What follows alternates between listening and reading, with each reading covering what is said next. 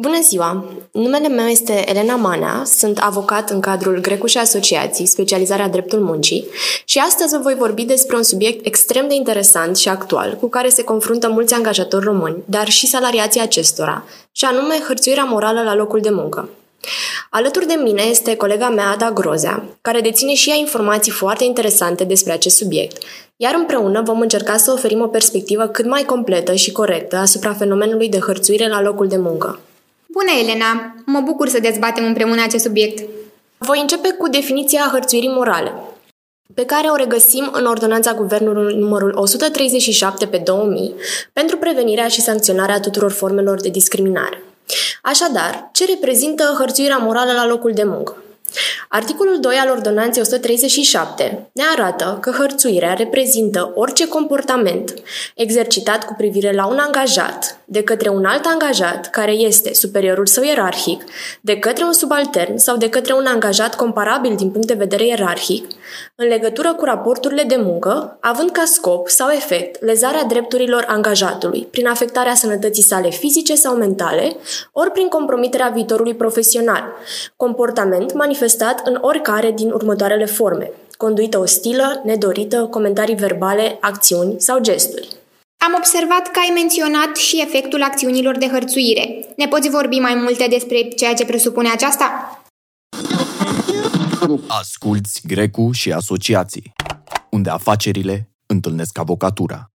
Într-adevăr, avem un element de noutate. Legiuitorul a decis că este important de avut în vedere și efectul produs, nu doar scopul.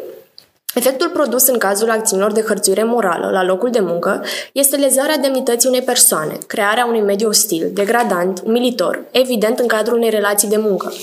Așadar, chiar dacă intenția hărțuitorului sau, altfel spus scopul, nu este acela de a produce aceste efecte, însă ele se produc prin acțiunile de hărțuire, ne regăsim în situația unei hărțuiri la locul de muncă, cu implicațiile aferente. Un alt element pe care aș vrea să-l punctez aici este faptul că o faptă va fi încadrată ca hărțuire, chiar dacă vorbim de microagresiuni, de tachinări, dar care au un caracter sistematic și pot aduce atingere integrității fizice sau mentale și pot pune în pericol munca salariaților sau care degradează climatul de lucru. De asemenea, o veste proastă pentru angajatorii români este că legiuitorul a decis, tot ca element de noutate, să includă în acțiunea de hărțuire și elementul stresului și al epuizării fizice. Experții au venit și cu o definiție pentru acest stres, spunând că el reprezintă răspunsul pe care angajații îl pot avea când se confruntă cu solicitări și presiune care nu se potrivesc cunoștințelor și abilităților personale și care reprezintă o provocare căreia sunt nevoiți să-i facă față. Stresul la locul de muncă se poate produce în numeroase circunstanțe, însă poate fi agravat când angajații simt că nu au sprijin din partea superiorilor sau colegilor, având totodată un control redus asupra muncii pe care o prestează. Poate exista uneori confuzia între presiune sau provocare și stres și uneori acesta din urmă este folosit drept scuze pentru practici negative de management. Dacă angajatorul nu pune la dispoziția salariatului resurse cu care să-și desfășoare activitatea, mijloace tehnice sau altele asemenea, putem discuta în acest caz de hărțuire morală la locul de muncă, inclusiv lipsa personalului suficient pentru îndeplinirea sarcinilor, reprezentând o formă de stres pentru salariați. Dar, Elena, atunci când discutăm despre hărțuire, aceasta poate fi realizată doar de către o persoană care are contract individual de muncă în cadrul societății? Este o întrebare foarte bună și mă bucur că ai atins acest aspect. În practică, s-a stabilit faptul că hărțuirea poate fi realizată de orice persoană. Ne imaginăm, spre exemplu, un loc public, precum un restaurant. Hărțuitorul poate fi chiar și un client al restaurantului respectiv. Important este ce face persoana care gestionează în fapt acel loc în această situație. Este necesar să existe niște reguli implementate la nivelul companiei, spre exemplu, o procedură privind hărțuirea morală la locul de muncă, cuprinsă în regulamentul intern, întrucât angajatorul are obligația să intervină astfel încât salariatul său să fie protejat. În general, acțiunea de hărțuire poate fi generată chiar și de orice persoană aflată în conducere, indiferent dacă are sau nu un contract individual de muncă, spre exemplu directorul general sau un membru al Consiliului de Administrație, dar poate fi realizată chiar și de un terț care interacționează cu angajații respectivi. Trebuie să reținem întotdeauna că angajatorul este responsabil de securitatea și sănătatea salariaților săi în timpul programului de lucru și în legătură cu munca salariaților săi. Prin urmare, angajatorul nu poate să stabilească în nicio formă reguli care să oblige sau să determine acte sau fapte de hărțuire morală la locul de muncă, nici măcar în ceea ce privește clienții sau persoanele care interacționează cu salariații. Însă despre aceste aspecte ne va vorbi mai mult colega mea Ada. Important de menționat aici este faptul că angajații care săvârșesc aceste fapte de hărțuire morală vor răspunde disciplinar în condițiile legii și ale regulamentului intern, însă se poate discuta chiar și de o răspundere contravențională sau penală. Dar despre sarcina probei într-un litigiu de hărțuire morală la locul de muncă, ce ne poți spune? În ceea ce privește sarcina probei, avem uh, tot în ordonanța Guvernului numărul 137 pe 2000, articolul 2, care ne spune că angajatul, victima hărțuirii morale la locul de muncă, trebuie să dovedească elementele de fapt ale hărțuirii morale, sarcina probei revenind angajatorului în condițiile legii.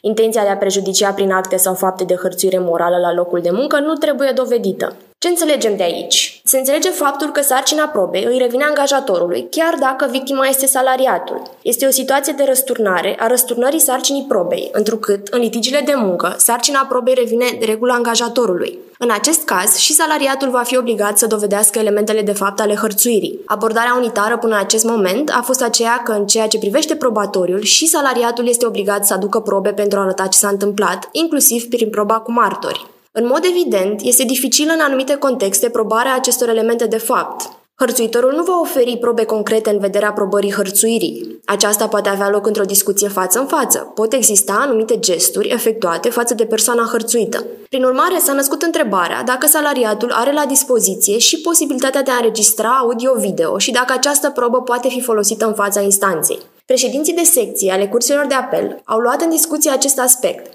Până unde merge protecția datelor cu caracter personal și când interferează această interdicție cu interesul celui lezat? S-a stabilit cu unanimitate în sensul că angajatorul nu ar beneficia de această protecție a datelor cu caracter personal. Aceste înregistrări ar fi admisibile în măsura în care ele nu au fost făcute într-un spațiu privat, ci într-un spațiu public. Locurile în care angajatorul își desfășoară activitatea sunt considerate a fi spații publice. Aceste probe, în principiu, pot fi aduse în fața instanței, rămânând la latitudinea acesteia dacă vor fi luate în considerare sau nu, în funcție de modul în care ele au fost realizate. Ca un ultim aspect, vreau să menționez și căile legale de care dispune un salariat care se află într-o situație de hărțuire morală la locul de muncă. O discuție cu superiorul este întotdeauna recomandată, însă numai dacă acesta nu este cel care și hărțuiește. Când nu există înțelegere, salariatul se poate adresa, în funcție de context, Consiliului Național pentru combaterea discriminării sau chiar și instanței de judecată, putând solicita daune morale care sunt scutite de taxe de timbru.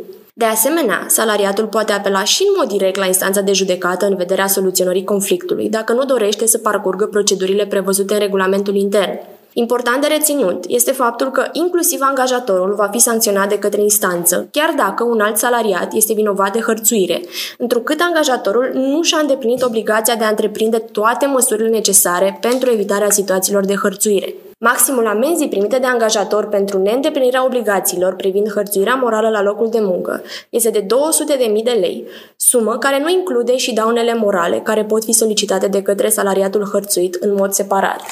Acestea sunt cele mai importante informații referitoare la hărțuirea la locul de muncă. Mai ai tu, Ada, alte informații care pot fi de interes?